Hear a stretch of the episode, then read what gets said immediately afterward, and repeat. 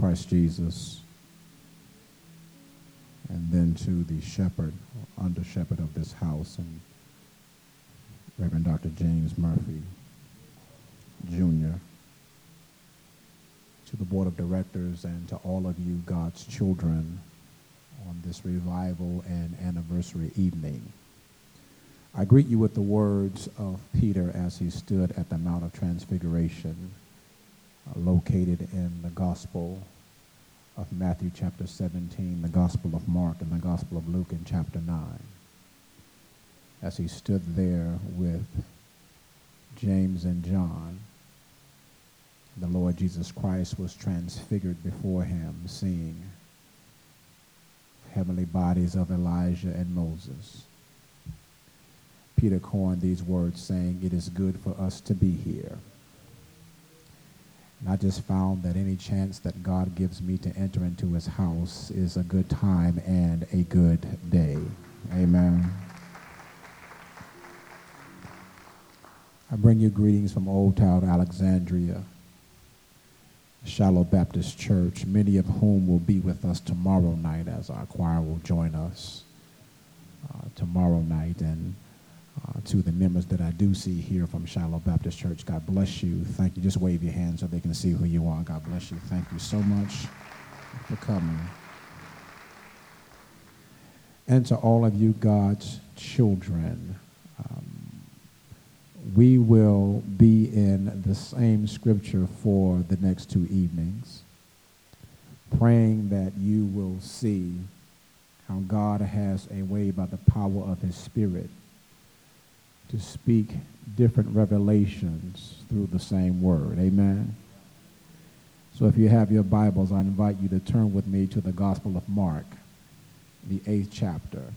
And when you get to the eighth chapter, come down to verse 22. We will be reading from verses 22 and through 26.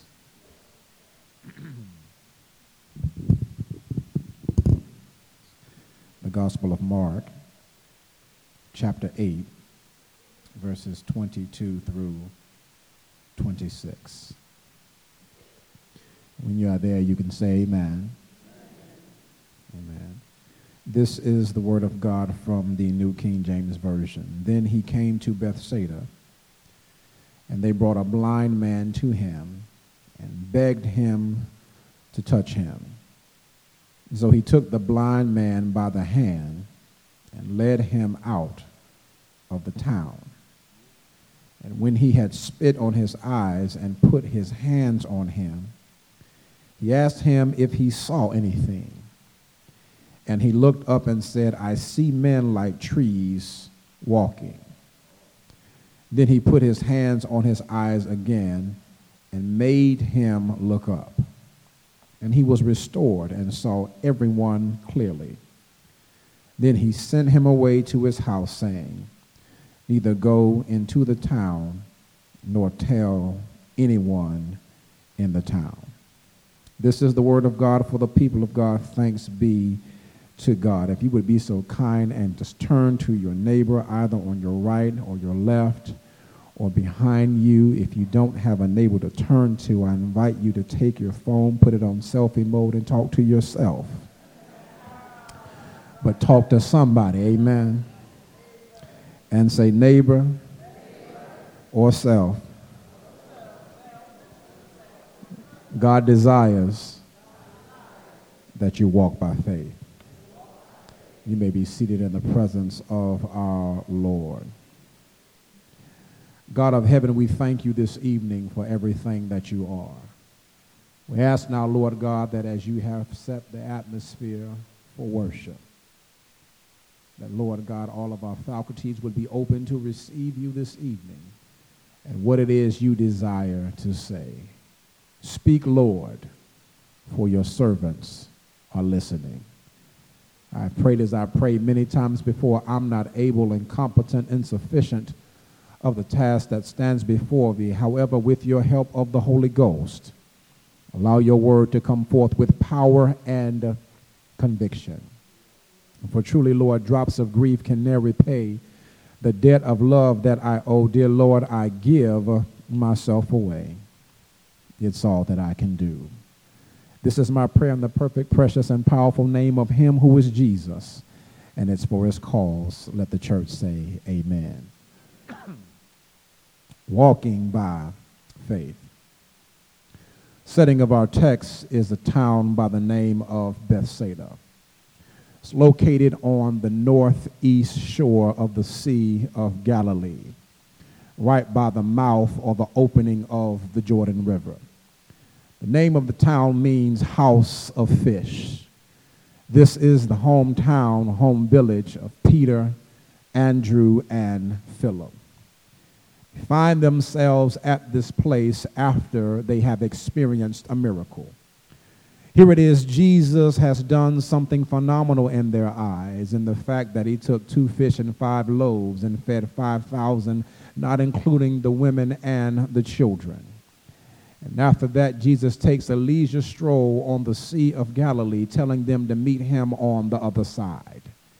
And as they come to this place called Bethsaida, here it is, our text says that this they brought a blind man to him.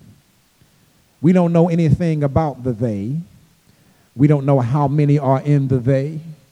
We don't even know where the they are from. We don't know if the they are are comprised of men and women. It would be assumed by scholars, given this patriarchal society, that they would be men, but possibly some sisters could have been in the group. We don't know too much about them, but what we do know about them is that they came on one accord and begged Jesus to touch someone who was blind. The word that is used here in the Greek is called parakaleo. It's the same word that Paul uses in Romans 12 when he says, Therefore I beseech you, brethren, by the mercies of God, to offer yourselves as living sacrifices, holy and acceptable unto God. Parakaleo means to beseech, to ask earnestly. It can also be transliterated as to pray. So here it is, these unknown people come and ask Jesus, or rather beg Jesus, or pray to Jesus and ask him to touch this blind man. The point of the matter is the fact that it does not matter who gets the credit or what your name is, but it matters what you do that is beautiful in the eyes of God. Trust me, it's good to come to God by yourself. There is nothing wrong with you going into prayer in your solitude, in the confines of your prayer closet and your home. But there is something when the people of God get together with one mind and one focus, with one purpose and one goal and one mission. And here we have a group of people that have come together with one mind and one focus, and that is to get this blind man to Jesus. Jesus. They bring the blind man to Jesus because they are on one accord. I said it's good for you to be by yourself, but there is something about being with the saints of God because Jesus says where two or three are gathered together in his name, there he would be. And when two or three are gathered together in his name with the same purpose and the same goal and the same mind, the Bible tells us that the King of glory shall come in. And I have a question this evening for the Little Zion Church. Uh, is there anybody here who desires that the King of glory would make his presence known this evening? Is there anybody here who desires that the King of glory shall come in into this tabernacle. Is there anybody here who desires that the Shekinah glory of God would fall in this tabernacle where the Bible says to lift up your heads, uh, O ye gates, uh, and be ye lifted up, ye everlasting doors, uh, and the King of glory shall come in. that means if everybody has the same mind and the same focus, with the same spirit, with the same desire, and the same expectation for God to move, the Bible says the King of glory shall come in. I thought I was in revival. Maybe you don't know who the King of glory is. Who is the King of glory? He's the Lord God strong and mighty, the Lord God mighty in battle. And when you learn to open your mouth uh, with the Spirit of the living God that lives uh, on the inside of you, uh, having no other agenda but to worship Him who is worthy and holy, the promise of God is that He will make His presence known. So I'll ask that again is there anybody here who desires that the King of glory would make his presence known. Uh, Who is this King of glory? He's the Lord God strong and mighty, the Lord God mighty in battle. When you come on one accord, God says, I will show up in the midst and be with you. I'm just walking through the text. It is this day comes and asks Jesus to touch him. And what I love about this is we still don't know who this day is. The problem with the contemporary and modern day church is that everybody wants some sense of recognition. There is no name given to the they. We don't know who they are, but we know what they did. Perhaps the glory of God will fall in the church if people will come to church not looking for their name to be called, not looking for any type of recognition, not looking to receive any kind of honor, but what they have is a focus on Jesus. And the truth is, when you darken the doors of the church. Nobody even needs to know your name. In fact, you don't even have to know my name uh, because my name is not the one who's exalted. Every time we gather together, there is only one name uh, that should be proclaimed, uh, and that name is the name by which men and women shall be saved. That name is the name by which demons tremble and flee. That name is the name with which every knee shall bow and every tongue shall confess. When you gather, the name that you should be concerned about is the name of Jesus. Here it is, they come, these they, and bring a blind man to Jesus. Here it is, we see what it means now for them to walk by faith. If you are going to do anything for God, in this short span of life that we have on this side, promise you that it must be done by faith. We know that faith is the substance of things hoped for, the evidence of things not seen. But if we can be candid and frank and be honest tonight, sometimes it's difficult and challenging to walk by faith. Come on, where my church folk at?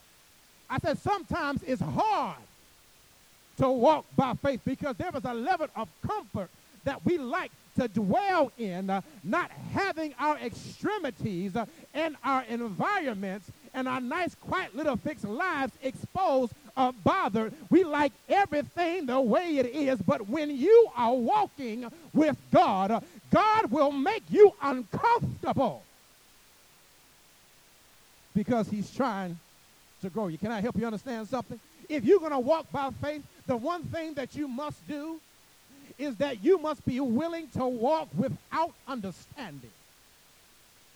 You got to be willing to walk without understanding. I'm right here in the text. It says, uh, they brought the blind man, Jesus, hoping that God would touch him. And Jesus does something that neither they nor the blind man understand. He took the blind man by the hand, led him out of town. They brought the man to Jesus. Jesus took the man and left them. They, they, wanted the man to touch, be touched by Jesus. They, they wanted him to have his sight restored. But what Jesus does is take the blind man by the hand away from the people he's been dependent on and move them to a remote location that we do not know where they are. What am I saying? Sometimes God will do things that absolutely makes no sense. Because the God we serve is not a logical God. He does not work by human logic. He has declared that his ways are higher than our ways. And truth is, God will do stuff that doesn't make sense I can understand that with the day, but here's the thing. He takes the blind man away from the people that he's comfortable with, and before he says a word to him, he spits on them. Is that in your Bible? Um, he took him away, spit on him, then put his hands on him, then asked him if he saw anything. I know that the man didn't have the capability to call Uber or Lyft to get him from the city to the remote places. which means there was a time period that lapsed from when he was in the city and now walked outside of the city. It may have been a short distance, but they were walking, and it probably felt like an eternity. And in this walk with God, God is silent. Greater little Zion, what do you do when God is silent?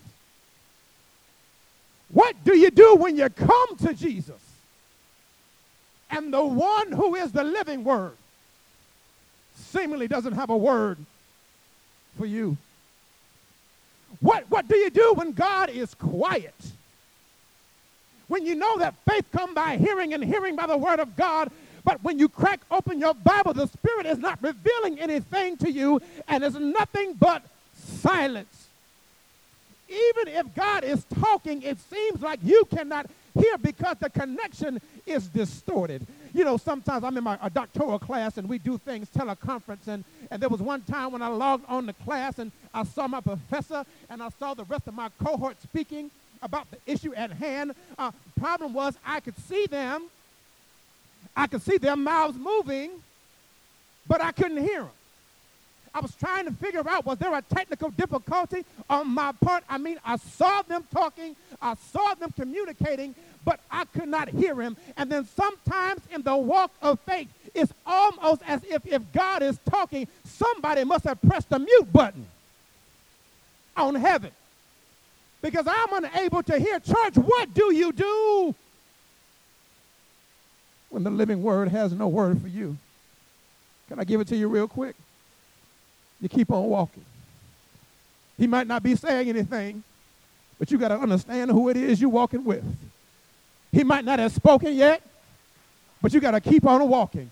Why must you keep on walking? Because you've heard enough about him to trust him that even if he's not talking to me, at least he's got my hand.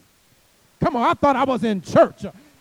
I may not be understand what he's saying, but he's got me by the hand. I'm in your Bible. He said it takes him by the hand and walks him outside of the city. You must understand at this point the fame of Jesus has begun to spread. People know about the miracles that he has done. They did this without all the modalities that we have of communication and media of this contemporary age. But people heard about Jesus, and what they heard about Jesus was enough for them to try Jesus to see if what they heard about him was true. So this blind man can find comfort in walking outside of the city with Jesus because he's heard enough about Jesus to at least try him to see if he is who everybody says he is. And the question that I have for you this evening as we sit here in church is that what have you heard about Jesus? Have you heard anything about my Lord? Have you heard anything about my Savior? What have you heard about Jesus? Have you heard that He's a God of justice? Have you heard that He is a just God? Have you heard that He can reclaim your time? For the years that you thought you lost, He can give them back to you and make you better than you were before. What have you heard about Jesus? Have you heard that he has a way of making provision when it seems to be no way to be made? What have you heard about Jesus? Have you heard that he'll be your battle axe uh, and he'll go before you? He will be your banner over you. What have you heard about Jesus? Have you heard in the time of confusion? He'll give you a peace that surpasses all understanding. What have you heard about my God? Have you heard anything uh, about Jesus? Have you heard that in the time of trouble, he'll hide you in the secret place of his tabernacle? What have you heard about Jesus? Have you heard that he's a waymaker, a promise keeper? Have you heard that he's a provider? Have you heard that he's a miracle worker? Have you heard that he's your light in the darkness? Have you heard that he's your light and salvation, your God, your refuge, and your strength? Have you heard that he's a present help in the time of trouble? Have you heard that he is a rock and a refuge? Have you heard that he is a strong tower? Have you heard that his name has power? What have you heard about Jesus? Have you heard that he'll make everything all right? Have you heard that his name is all right? Have you heard that it may not come when you want him, but at the time you want him, he'll always be on time? Is there anybody in here this evening that's heard anything about my God? Well, if you heard something about him, keep on walking. Because at some point, what you heard about him will be confirmed because what you heard about him will now become true. Because we sit in a position that the blind man does not. Jesus is walking him out of the city, and he continues to walk with Jesus because of what he heard. But you and I walk with Jesus because of what we know. I thought I was in church. It's one thing to hear something about somebody, it's another thing to know somebody. I can hear something about you, but when I know you for myself, that gives me the strength and the security to keep on walking. You must understand we are the post crucifixion and the post resurrection church. We are the ones that know how the story ends. We are the ones who understand the power of God. And we have an advantage over everybody that lived before Jesus. They may have seen him in the flesh, but we have him in the spirit. I- I'm just a Bible preacher. Bible says in Romans 8 that the spirit of him who raised God from the dead now lives in you. Which means if you confess with your mouth that Jesus Christ is the Lord and you believed in your heart uh, that God raised him from the dead, uh, not only will you be saved, uh, but God will take which is holy, the naos of God, and put it inside of you, which means the same spirit that caused a stone to roll away uh, is the same spirit that lives in you. Uh, therefore, in the trial of faith, uh, you need to learn to keep on walking because not only have you heard anything about him, but you know something about him. And it helps you to walk when you know who's holding your hand. So the question I have for you now is do you know who holds your hand? Do you know the hand that you hold? Do you know that this hand has separated seas? Do you know that this hand has put the constellations in the atmosphere? Do you know that this hand has given the cartography to the shape of the earth? Do you know this hand has put the earth on a tilted axis to make it turn around in a counterclockwise speed to make sure it goes around the sun and you never feel the earth move from underneath you? Do you know the hand that you hold? Do you know that you hold the hand of power? Do you know that this hand took the bread, broke it, gave it to them, saying, This is my body, which is given for you? Uh, do you know who holds your hand? Uh, do you know that this hand has taken dead things, uh, put his hand on it, told it to get up, and it did everything that he said it was going to do? Uh, do you know the hand you hold? do you know that this hand has experience with suffering? this hand has experience with pain that this hand has uh, an interesting way uh, of understanding everything that you need. Uh, I just want to encourage you uh, that as you walk by faith, uh, understand the hand that you hold uh, because the hand that you hold said he'll never leave you. He also said he'll never forsake you. He said that he will be with you uh, to the very end of the age. You got to know the hand you hold. There is not a situation on earth uh, that this hand does not know about. Uh, this hand knows about rejection because he came to his own, but his own received him not. This hand knows about abandonment because when he was on Calvary's cross, everybody else deserted and left him. This hand knows uh, about betrayal because the one who took the bread after him uh, was the one that sold him uh, for 30 shekels of silver.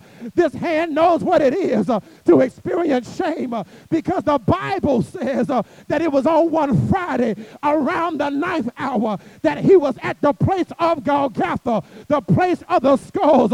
We heard the old preacher say they hung him high and they stretched him wide, that he hung his head, and for him he died. But I told you about the hand that you hold. It's a bloody hand, it's a holy hand, it's a hand that knows power. Because early Sunday morning, this hand got all power in his hand. And now this hand is at the right hand of God interceding for you and me. Is there anybody in here this evening who understands that the hand you hold is a mighty hand? So even as you walk by faith, please remember to take the hand of Jesus and make sure you hold on to God's hand. There may be things you don't know, but hold on to his hand. I heard Ira Stamphill say many things about tomorrow I may not seem to understand, but I know who holds tomorrow and I know who holds my hand. Oh, that didn't work for y'all. I forgot y'all are Baptist church. So let me tell you about this hand. Time is filled with swift transition. None on earth unmoved can stand. Build your hopes uh, on things eternal and to hold on to God's unchanging hand. Uh, trust in him uh, who will not leave you whatsoever years may bring. If by earthly friends forsaken, still more closely to him clean. You got to hold his hand. You need to learn to hold his hand. Covet not this world's vain riches that so rapidly decay. Seek to gain your heavenly treasures because they will never pass away. And if you need a reason, another reason why you hold the hand of God, because when this thing is over, you need to learn to hold his hand and to hold on to his unchanging hand. Hallelujah. Take him by the hand and keep on walking. Take him by the hand and keep on trusting.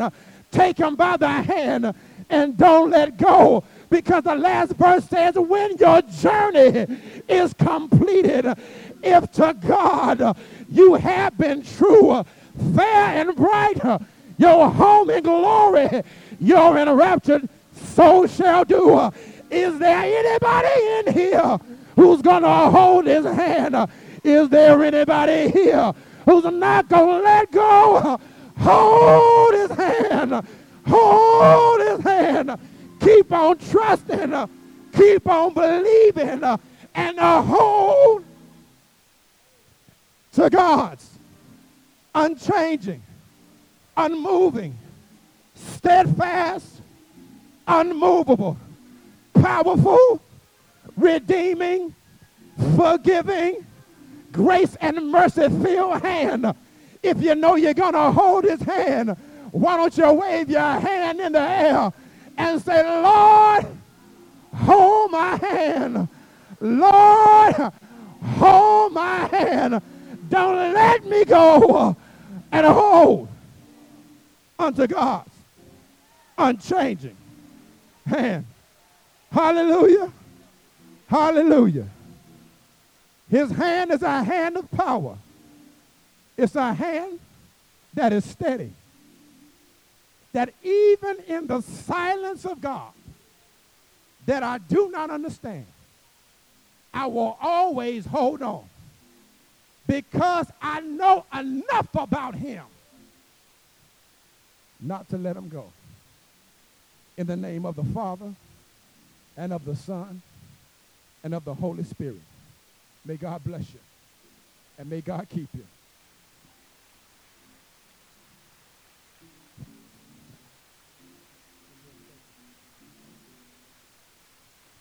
Listen, I understand that we're all here on this Thursday evening.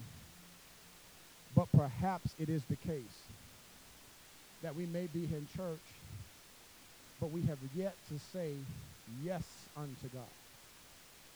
We've been coming to church, we've been part of the fellowship, but we still haven't given God